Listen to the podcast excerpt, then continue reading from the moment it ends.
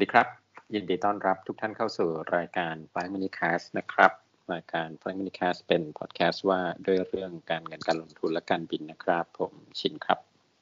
ครับผมบินครับ ครับ สวัสดีปีใหม่ท่านผู้ฟังทุกท่านนะครับ แล้วก็ EP นี้เป็น EP แรกประจำปี 2022 ก็เดี๋ยวเราจะวนกลับมาคุยเรื่องทิศทางการลงทุน ประจำปีนี้ โดยที่เป็นข้อมูลจากทางฝั่งผู้เชี่ยวชาญด้านการลงทุนด้านกองทุนทั้งหลายครับ ครับครับ ก็จริง ๆ วันนี้เราจะคุยเป็นฉบับย่อนะครับ ถ้าท่านใดสนใจอยากฟังอยากอ่านฉบับเต็มก็สามารถไปดูได้ใน Facebook Page Invest Cycle Pro นะครับจะเป็นการเอาลุกเอาลุกของการลงทุนในปีนี้ ที่ทำโดยกรุงศรีนะครับ ก็ลองไปอ่านจับเต็มดูได้ วันนี้เราคุยกันแบบย่อครับผมนะครับ ก็ให้ไม่ใช่ไม่ใช่ไม่ใช่เวลานานเกินไปครับก็ก็จริงๆสิ่งที่ทางผมและทีมงานทางกรุงศรีมีแนะนำก็คือว่า เราคิดว่าปีนี้เนี่ยเราจะเจอกับ investment team นะทีมลงทุนเนี่ยสี่เรื่องนะครับ เอาหัวข้อก่อนเดี๋ยวเราค่อยเจาะทีละเรื่องนะครับ หัวข้อก็สี่เรื่องคือว่าอันแรก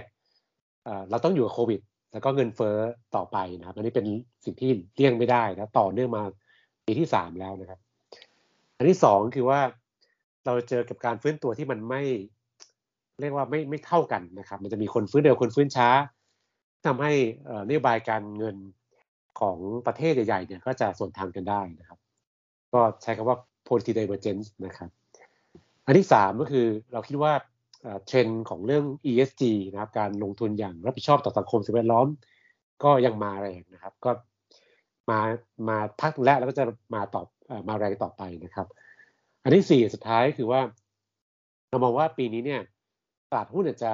ผันผวนได้มากขึ้นอีกนะครับ ปีที่แล้วเราเจอกับตลาดหุ้นที่เป็นขาขึ้นเป็นส่วนใหญ่ ปีนี้เราอาจจะเจอตลาดที่มันมีขึ้นมีลงก็ก็จะชวนลงทุนในสินทรัพย์ที่เราเรียกว่าเป็นสินทรัพย์ ประเภท private นะครับอยู่นอกตลาดนะครับ ก็เพื่อหลบความวุ่นวายตลาดหุ้นนะครับ ก็เป็นสี่ธีมหลักนะครับ ที่เราก็มาเจาะทีละเรื่องนะครับ เอาเรื่องแรกก่อนเรื่องโควิดนะครับ จริงๆแล้วเนี่ยเปเปอร์เนี่ยทำก่อนปีใหม่นะครับ แล้วก็เป็นช่วงที่โอมิครอนเพิ่งเริ่มนะครับปรากว่าพอช่วงช่วงปีใหม่นะครับ ช่วงหลังปีใหม่มาไม่กี่วัน แล้วก็เห็นว่าสิ่งที่ สิ่งที่ผมกับเขียนเอาไว้ว่าต้องอยู่กับโควิด เนี่ยก็ก็ยังเป็นเรื่องนั้นอยู่นะครับคือเราเจอโอมิครอนซึ่งตอนนี้ผู้ติดเชื้อที่อเมริกาแบบวันละเป็นหลักล้านนะครับ ซึ่งเยอะมากนะครับแบบติดเชื้อกันเป็นว่าเล่นนะครับแล้วก็วัคซีนที่เราฉีดกันเยอะ ๆ ในช่วงครึ่งหลังปีที่แล้วเนี่ยมันก็เริ่มจะเป็นเรื่องที่เฉยๆไปแล้วนะครับ ตอนนี้เรากำลังพูดถึงบูสเตอร์โดสนะครับในในทุกประเทศว่า ไอ้สองเข็มนะมันมันมันน่าจะครบไปหมดละตอนนี้เหลือเป็นบูสเตอร์โดสนะครับแล้วก็จะเป็นปัญหาของอ่าบางประเทศที่มีคนจำนวนหนึ่งที่ยอมฉีดวัคซีนเลยนะครับ ก็จะเห็นตัวเลขว่าแบบไม่ฉีดเลยก็ก็โอกาสเสียชีวิตก็จะเยอะอาการหนักก็เยอะนะครับ แต่ว่าถ้าคนที่ฉีดแล้วอะก็อาจจะอาการเบาหน่อยยิ่งโอมิครอนเนี่ยอาการเป็นไม่หนักเท่าไหร่นะครับ ทีนี้เรื่องโอมิครอนเนี่ย มันก็มีประเด็นกังวลตรงที่ว่า ถึงแม้ว่าอาการของมันเองไม่ค่อยหนักเท่าไหร่นะครับ แต่ว่าการที่คนติดเชื้อมันเยอะมากเนี่ยคนที่อาการหนักนับเป็นคนนะครับ มันก็เยอะได้เหมือนกันคือ สัดส่วนคนอาการหนักเทียบกับตัวติดเชื้อจะไม่เยอะ แต่คนติดเชื้อมันเป็นหลักล้าน หลักแสนในหลายประเทศเนี่ย คนที่อาการหนักเข้าโรงพยาบาลก็ก็เยอะนะมันก็กลับไปเป็นปัญหาของอการใช้ทรัพยากรทางการแพทย์เยอะอยู่ดี แล้วก็อาจจะ ก็ก็อาจจะมีคนกังวลเรื่องการกลับมาแบบ มีล็อกดาวน์บางส่วนบ้างอะไรบ้างก็ก็ก็เป็นความเสี่ยงนะวันนี้ก็ต้องยอมรับว่าโอมิครอนเนี่ยก็เป็นเป็นเชื้อที่ติดง่าย อาการไม่หนักมาก แต่ก็มีผลกับกับเศรษฐกิจกับเราเหมือนกันนะครับ แล้วก็เงินเฟ้อนะเงินเฟ้อก็เป็นประเด็นปัจจัยหลักที่ปีที่แล้วนี่มีผลกับตลาด เยอะมากทั้งตลาดตราสารหนี้ตลาดหุ้นนะครับ ปีนี้ก็คิดว่าเงินเฟ้อก็จะยังวนเวียนเป็นปัญหาอยู่นะครับโดยเฉพาะยิ่งช่วงครึ่งปีแรกนะครับ ก็ทางวิจัยกรุงศรีเนี่ยก็บอกว่าเงินเฟ้อไทยเนี่ยแหละ ก็จะจะสูงด้วยในช่วงไตรมาสหนึ่งนะครับ ก็ก็รอดูตัวเลขก็จะเป็นเพราะฐานมันต่ำเมื่อต้นปีที่แล้ว มาเจอตัวเลขปีนี้ก็จะเงินเฟ้อสูง เราเจอราคาสินค้าแพงขึ้นด้วยนะครับ ก็ก็อาจจะอาจจะเกิดขึ้นได้ แต่ว่าที่ว่าเงินเฟ้อทั่วโลกและเงินเฟ้อไทยน่าจะแผ่วๆได้ช่วง ช่วงหลังๆนะครับก็เพราะฉะนั้นธีมแรกนะครับโควิดยังเป็นเรื่องวุ่นวายกับเราอยู่ แล้วก็เงินเฟ้อก็จะเป็นปัจจัยวุ่นวายอยู่เช่นกันนะครับ เนื้อเนื้อหมูสดนี่กินเปอร์เซ็นต์ตลาดเยอะไหมดึงเหมือนเดลต้าไหมดึงดึงสัดส่วนตลาดเยอะไหมเงินเฟ้ออ่าก็ก็น่าจะมีส่วน ก็ก็คือเราก็รู้ว่าตัวเลขตัวเลขเงินเฟ้อไทยอะมัน มันวัดที่ของที่ขึ้นราคาค่อยขึ้นอะค่ารถเมย์นะครับอ่าค่าอาหารอะไรเงี้ยนะก็ก็มันตัวเลขตัวเลขไม่ค่อยเยอะอ่าวันปีที่แล้วตัวเลขเงินเฟ้อไทยก็สักหนึ่งเปอร์เซ็นต์อะไรเงี้ยครับ ปีนี้อาจจะเห็นตัวเลขเยอะหน่อยช่วงช่วงช่วงไตรมาสแรก แต่ว่าทั้งปีคงไม่เยอะเหมือนเดิม ก็คงจะต่ำทีนี้พูดถึงเงินเฟ้อลืมบอกไปว่าอ่ามันจะมีผลเรื่องเรื่องของอ่าอ่าดอกเบี้ยด้วยนะครับอ่าซึ่งเราก็จะ เราก็จะเข้าไปสู่ตีมที่สองอ่าตีมที่สองก็คือว่าการฟื้นตัวเศรษฐกิจเนี่ยมันจะไม่เท่ากันนะประเทศพัฒนาแล้วอย่างอเมริกายุโรปเนี่ยจะฟื้นได้ได้ดีต่อเนื่องนะครับ จากปีที่แล้วก็ยังฟื้นต่อในปีนี้นะครับคิดว่าโอมิครอนเอยอะไรเอ่ยก็ยังไม่ค่อยผลละ ก็คนก็จะเริ่มเฉยชากับมันละนะครับก็ก็ฟื้นตัวต่อได้แต่ว่าเศรษฐกิจในประเทศในแถบ emerging market นะครับ ก็จะโตช้ากว่านะครับ จีนเองก็ตามเนี่ยจีนก็จะฟื้นเร็วกว่าเพื่อนใน EM แต่ตัวเลขที่จีนฟื้นเนี่ยก็ยังต่ำนะต่ำกว่าที่เขาเคยเป็น เราอาจจะเห็นตัวเลขแบบห้าเปอร์เซ็นซึ่งซึ่งมันต่ำกว่าที่ที่จีนเคยโตนะครับนั้นเราจะเห็นว่าประเทศในกำลังพัฒนาอย่างจีนหรือประเทศแถบแถบบ้านเราเนี่ย ก็ต้องคงนโยบายที่แบบเอื้อเฟื้อต่อการฟื้นตัวออยู่นะครับ เพราะฉะนั้นก็เราจะเห็นการฟื้นตัวที่ไม่เท่ากัน แล้วก็จะเห็นนโยบายที่ไม่ไปด้วยกันอย่างเช่น ฝั่งอเมริกาเนี่ยเราเราชัดแล้วว่าเฟดเนี่ยขึ้นดอกเบี้ยนะครับ ตอนนี้ตลาดมองว่าปีนี้ขึ้นสามรอบนะครับ ก็ก็รอดูว่าจะขึ้นกี่รอบ เพราะว่าทางกรุงศรีและ BlackRock เนี่ยเราก็มีความคิดว่าโอกาสที่จะขึ้นมากกว่าสามเนี่ยน้อย โอกาสที่ขึ้นน้อยกว่าสามเนี่ยมีมากกว่าคือ คือมันมันมันเบ้มาทางที่แบบขึ้นช้ากว่าที่คิดนะครับ แต่ก็ต้องรอดูนะครับ ในขณะที่ ฝั่งจีนเนี่ยจะเป็นฝั่งผ่อนคลายนะครับ ก็คือจะจะทำนโยบายที่แบบตุ้นเศรษฐกิจมากขึ้น ซึ่งซึ่งเราคิดว่านี่จะเป็นประโยชน์กับหุ้นจีนที่แป๊กมานานและก็ปีนี้น่าจะได้แรงกระตุ้นจากนโยบายเศรษฐกิจมาทำให้หุ้นจีนกลับมาฟื้นได้บ้างนะครับ ส่วนไทยเนี่ยคิดว่ากรงงคงคงดอกเบี้ยถึงสิ้นปีนี้นะครับอันนี้ก็กรุงศรีมองนะครับ ก็ก็จะเห็นได้ว่าเนี่ยเฟดขึ้นยุโรปคงก็คงยังไม่ขึ้นนะคงคงดอกเบี้ย จีนน่าจะต้นเศรษฐกิจนะครับไทยก็คงดอกเบี้ยเหมือนกันเพื่อให้เศรษฐกิจฟื้น อันนี้ก็จะเป็นเรื่องของ policy divergence นะครับที่มันต่างกันนะครับ ก็เรื่องนี้จะเป็นปัจจัยกระตาหุ้นเหมือนกัน เพราะว่าดอกเบี้ย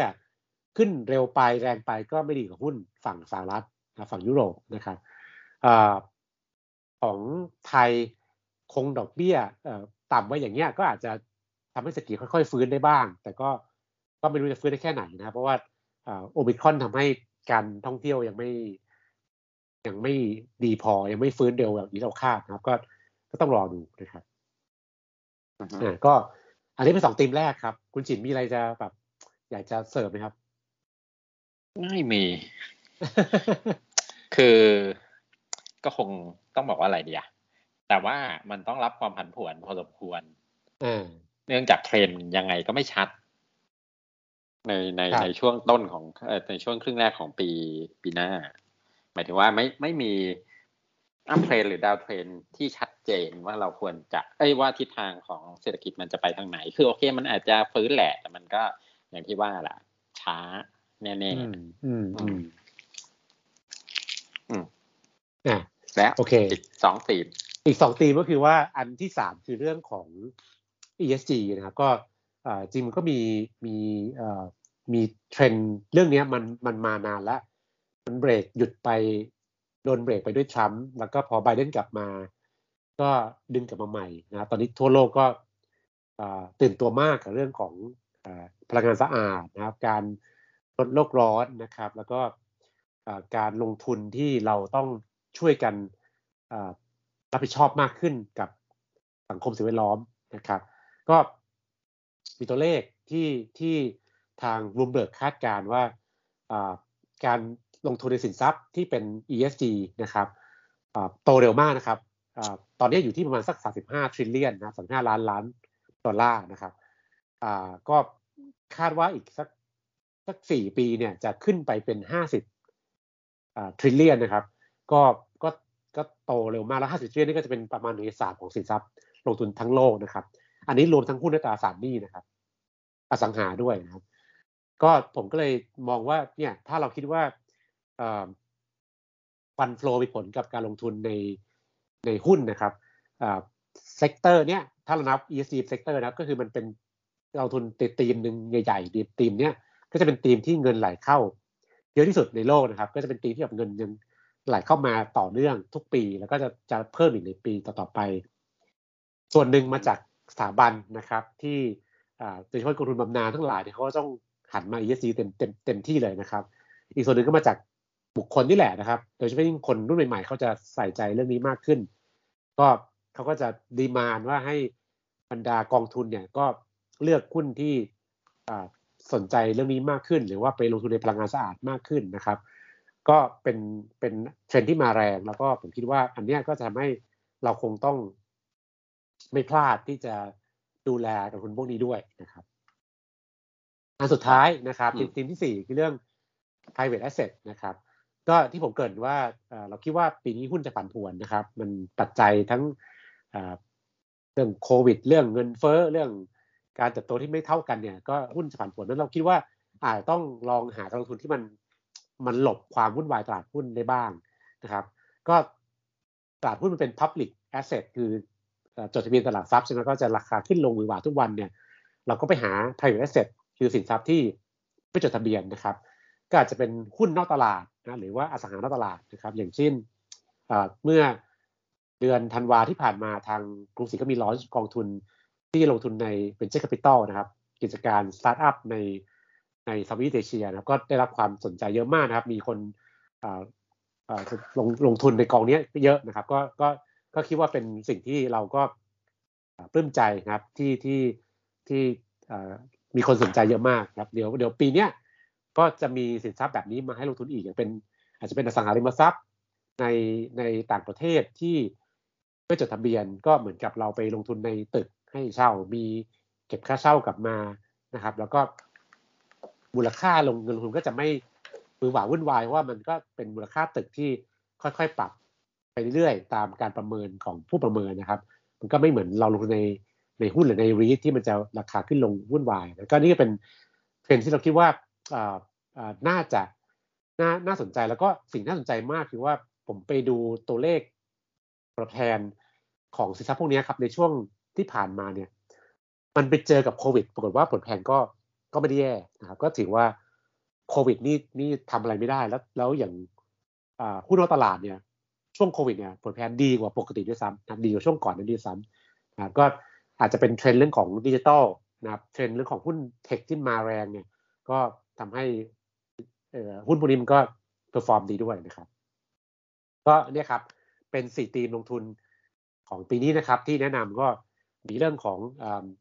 โควิดเงินเฟ้อนะครับเป็นปัจจัยเสี่ยงนะครับ มีเรื่องของนโยบายการเงินที่จะไม่เท่าไม่เท่ากันส่วนทางกัน เพราะว่า เศรษฐกิจฟื้นไม่เท่ากันนะครับ มีเรื่องของ ESG และมีเรื่องของการลงทุนในสินทรัพย์นอกตลาดนะครับ อืมกำลังนึกอยู่ว่าสินทรัพย์นอกตลาดสำหรับคนทั่วไป สามารถเป็นอะไรได้อีกบ้างที่ถ้าไม่ผ่านกองทุน ไม่ผ่านกองทุนใช่ไหมจริงๆแล้วเนี่ย การที่สมมติว่าสินไปร่วมหุ้นกับเพื่อนทำธุรกิจ อันนี้ก็เป็นเป็นการลงทุนในหุ้นนอกตลาดอ่าที่ลงทุนโดยตรงใช่ไหมครับอ่าแต่ว่าอันนั้นมันก็ต้องเราก็ต้องวิเคราะห์เองอ่าตัดสินใจเอง แล้วก็อาจจะต้องใช้เงินเยอะหน่อย แล้วก็ความเสี่ยงมันจะกระจุกตัวเพราะว่าเราลงทุนในกิจการได้แค่ไม่กี่อันอะไรเงี้ยมันก็การทำแบบนี้ผ่านกองทุนก็ช่วยให้อ่ามีคนเลือกให้บริหารให้กระจายลงทุนในหลายหลายตัวหน่อย หลายกิจการหน่อย นะครับแล้วก็อาจจะไปต่างประเทศด้วยอย่างเงี้ยก็จะมีมีเอ่อมีมีความต่างกันว่าลงทุนตรงกับลงทุนผ่านกองทุนเนี่ยก็จะมีมีจุดดีจุดเสียต่างกันหรืออย่างถ้าอสังหาริมทรัพย์ เทียบกันก็คือ สมมุติว่าฉินไปซื้อคอนโดให้เช่า อันนี้ก็เป็นลงทุนตรงครับครับในสินทรัพย์นอกตลาดอ่าแต่การซื้อกองลงทุนผ่านกองทุนก็จะมีการกระจายตึกให้มากกว่า แล้วก็ มีคนบริหารให้อย่างเงี้ยก็ก็ได้ได้ข้อดีข้อเสียก็ต่างกันนะครับ อืม เข้าใจละฮะสนับสนุนเงินทุนแม่ค้าหมูปิ้งปากซอยเป็นการลงทุนของตลาดไหมได้ต้นเออไปตลาดเมื่อเช้าไปตลาดมาหมูปิ้งขึ้นราคา กุ้มใจเอาแต่จริงๆจริง ๆ แล้วเนี่ยเอ่อถ้าถ้าว่ากันตาม ความเป็นจริงแล้วเนี่ยเอ่ออะราคาอาหารของของเมืองไทยครับจริงๆมันมันขึ้นน้อยไปด้วยซ้ำนะผมถ้าผมถ้าให้ผมพูดนะคือมันขึ้นน้อยไปจริงๆแล้วเนี่ยจริงๆแล้วเนี่ยมันเวลาเราพูดถึงราคาหมูราคาผักขึ้น ราคาแก๊สขึ้นอย่างเงี้ยอือฮึแก๊สถุงต้มเนี่ยนะอือืมันทำให้ราคาอาหารขึ้นจริงๆแล้วเนี่ยสิ่งที่เรามองข้ามไปคือราคาคือค่าแรงอือฮึค่าแรงมันถูกกดมานานมาก แล้วจริงๆเนี่ย ถ้า ถ้าเราถ้าเราต้องเอาค่าแรงที่ควรจะขึ้นมากกว่านี้ ไปทอในราคาอาหารที่เราทานกันนะควรจะขึ้นมากกว่านี้ด้วยซ้ำเพราะจริงๆแล้วเนี่ยเรากดค่าแรงไว้ มากไปหน่อยแล้วผมจริงผมเห็นใจผู้ประกอบการมากว่า เอาจริงๆแล้วเนี่ยราคาอาหารเอาอันนี้ไปถึงร้านค้าทั่วไปนะไม่ใช่ไม่ใช่ร้านที่เป็นแฟรนไชส์นะราคาทั่วไปเนี่ยหมูปิ้งเอยร้านอาหารข้างทางตามสั่งทั้งหลายเนี่ยผมคิดว่า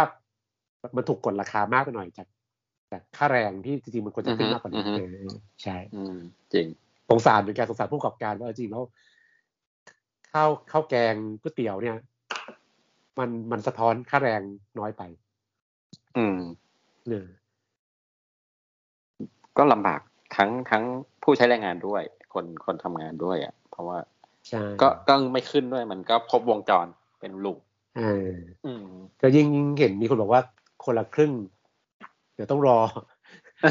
รอรอบใหม่เฟสช่วงสี่นี้อาจเฟจะสไม่สี่ไหวนิดนึงเลยเออเพราะช่วงที่ผ่านมาคึกคักไม่คนละครึ่ง อื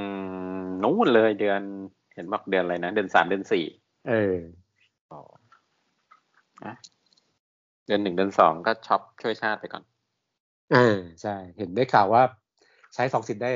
ได้ทั้งคู่ อืมเออ ไม่มีไม่มีตังค์ให้ใช้อะ คือ คือเออได้ข่าวว่าใช้สองสิทธิ์อะแต่อ่าไอ้อย่างช็อปดีย่างมีนแรกคืนอ่าเขาเรียกว่าช็อปดีมีคืนใช่ใช่ใช่ช็อปดีมีคืนนี่แต่คนละครึ่งต้องต้องก็ต้องก็ต้องลงเต็มที่แล้วไปลดภาษีเอาปีหน้า คนละครึ่งอ่าเนี่ยยังพอแบบหารหารยังพอห้าสิบห้าสิบเอออืมนี่ผมก็เริ่มเล็งแล้วว่าจะช็อปอะไรครับช็อปดีมีคืนแม่โอเค ได้ครับ ให้แต่ว่าเดี๋ยวนะ อันเนี้ยมันเป็นเหมือนกับ คือคือเล่าตีมลงทุนนะเนาะนี่ฉบับย่อ ฉบับต้นอ่าไปอ่านไปอ่านในในนี่แต่ก็ไม่ได้มองคือคือ เรียกว่าอาจจะไม่ได้มองทิศทางที่หรูหราสดใส มากขนาดนั้น ใช่ใช่ยังคือยังคือยังมีความอึมครึมอยู่เยอะตลอดปีนี้ คือความยากของ คือเอางี้อาเทียบกับปีที่แล้ว ปีที่แล้วอืมเนี่ยตลาดหุ้นส่วนใหญ่นะครับ ยกเว้นหุ้นจีนกับหุ้นเทคอืมอืมส่วนใหญ่เนี่ยเอ่อเป็นขาขึ้นนะครับ เป็นขาอืมขึ้นค่อนข้างชัดหุ้นไทยก็ขึ้น หุ้นโลกก็ขึ้นอืมฮึแล้วมันจบปีด้วยด้วยแบบแทบจะนิวไฮคืออมเปิดปีวันแรกก็เป็นออ time ไฮของหุ้นสหรัฐ ของไทยก็เป็นหลายปีเป็นไฮของหลายปีอะครับเอออก็อืมก็ทำให้ปีเนี้ยมันเปิดด้วยจุดค่อนข้างสูง โอกาสที่ปีนี้มันจะปิดด้วยจุดที่สูงกว่าเนี้ยผมว่ามันยากอืมฮึเออคืออ่าถ้ามันปิดได้อาจจะได้ return แบบ หลักเดียวก็เก่งละนะครับอืมฮึแต่ไป return สองหลักเหมือนปีที่ปีที่แล้วผมว่า ผมว่ายากนะครับ แล้วครับเราผมคิดว่า ทุกอย่างดูดีแล้วเรากำลัง look forward to คือมองมองมองการฟื้นตัวเต็มที่แล้ว ตัวเลขผู้ติดเชื้อวันละล้านคนก็ทำอะไรไม่ได้ตลาดหุ้นผมยังแปลกใจเลยว่า เปิดวันแรกมาหุ้นสหรัฐทำนิวไฮหุ้นไทยก็ขึ้นเยอะมากอันนี้แปลกใจมากยอมรับ เพราะว่าเออเออเห็นตัวเลขโควิด ก็เฮ้ยไม่น่าเชื่อ แต่ว่า แต่ก็นี่แหละผมคิดว่าการที่เปิดสูงอะ มันมันจะปิดสูงกว่าเยอะๆอะมันยากอือฮึก็ต้องทำใจว่าปีนี้ตลาดอาจจะอาจจะแย่แล้วก็เออเราก็เห็นการสลับกันของ ของพระเอกผู้ร้ายนะครับ ปีก่อนหน้านี้เราเจอหุ้นเทคกองอาร์คหุ้นจีนมาแรงมากนะครับ ครับ ปีที่แล้วก็ไอ้สามตัวที่ผมว่ามานี่ก็คือแย่หมดเลย ติดลบแบบติดลบแบบอืมเยอะมากนะครับ ปีนี้เรามาลุ้นกันว่า ผู้ร้ายจะเป็นพระเอกได้ไหมอ่าหุ้นเทคจะกลับมาไหมหุ้นจีนจะกลับมาไหมก็ก็น่าลุ้นครับ อันนี้น่าสนใจ เพราะว่าปีที่แล้วมันโดนเทขายกระหน่ำมากครับ อืมอืม อืม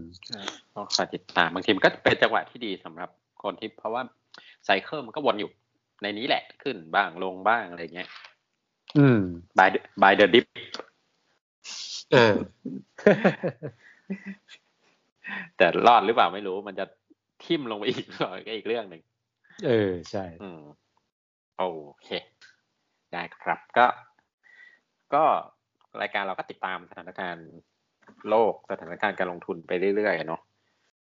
มีอะไรเราก็มา น่าสนใจมาคุยมาอัปเดตให้ฟังอะไรเงี้ย หรือใครอยากฟังเรื่องอะไร ก็ก็ส่งส่งข่าวมาได้แล้วอย่างนั้นเราก็จะ หาเรื่องอู้ไปเรื่อยๆถ้าไม่มีอะไรมาคุยเราก็จะก็จะก็จะนั่นแหละ ก็ก็ทักทายมาละกันใครอยากฟังเรื่องอะไร ถ้ามีไอเดียเรื่องอะไรที่มันน่าสนใจก็เดี๋ยวเราเราหาหาเวลามาคุยกันนะครับ โอเค ก็ติดตามพวกเราได้ทางแอปพอดแคสต์ที่ท่านใช้นะครับ แล้วก็ติดต่อเราได้ทาง Facebook f l a n k Minicast หรือทาง Twitter at f l a n k Minicast นะครับสำหรับวันนี้ก็ขอลาไปแต่เพียงเท่านี้ครับ สวัสดีครับ สวัสดีครับ